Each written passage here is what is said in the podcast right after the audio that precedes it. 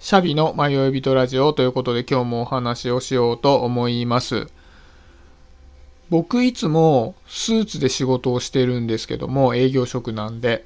でね、今日ちょっとショックなことがあって歩いてたら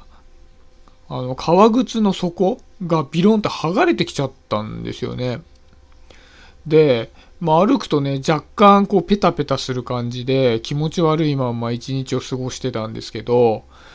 で、まあ、あの、靴底が剥がれたこと自体がショックっていうよりも、靴がそういうことになっているということに気づいてなかったことがめっちゃショックで、で、まあ僕結構、あの、靴積みを塗ったりして、こう、綺麗にしたりするのは好きなんですね。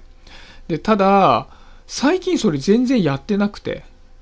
で、思い返すと、去年の方が結構まめに靴の手入れとかしてたのに、最近めちゃくちゃ怠ってたなっていうことに気づいたんですね。で、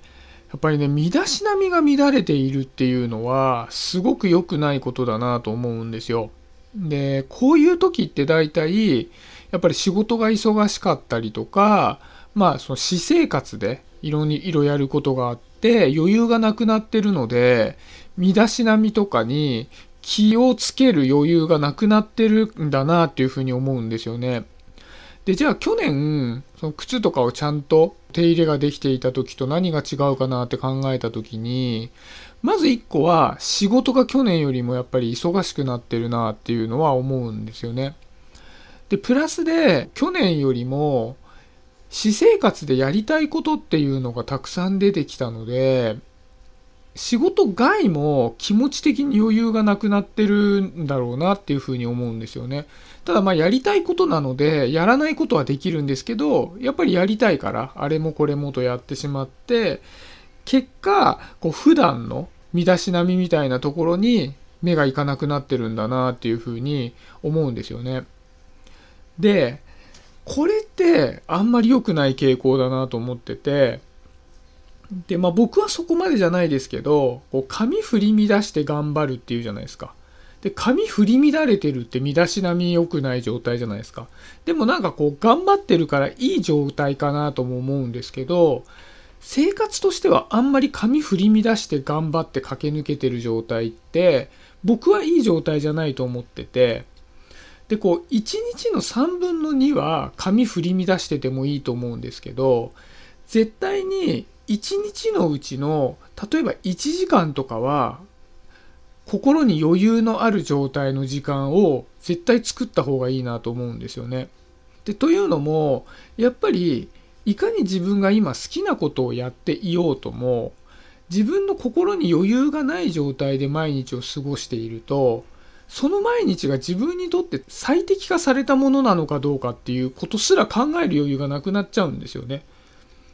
やっぱり例えば仕事が充実していたとしても、じゃあその充実した毎日をずっと過ごしてた時に、ふと振り返ったら、自分はももしかしたらもうちょっと違うことをやりたかったのかもしれないとか、本当は仕事以外にこういうことをしてみたいとかっていうことも考える余裕がなくなっちゃって、ただただ駆け抜けているだけになっていると、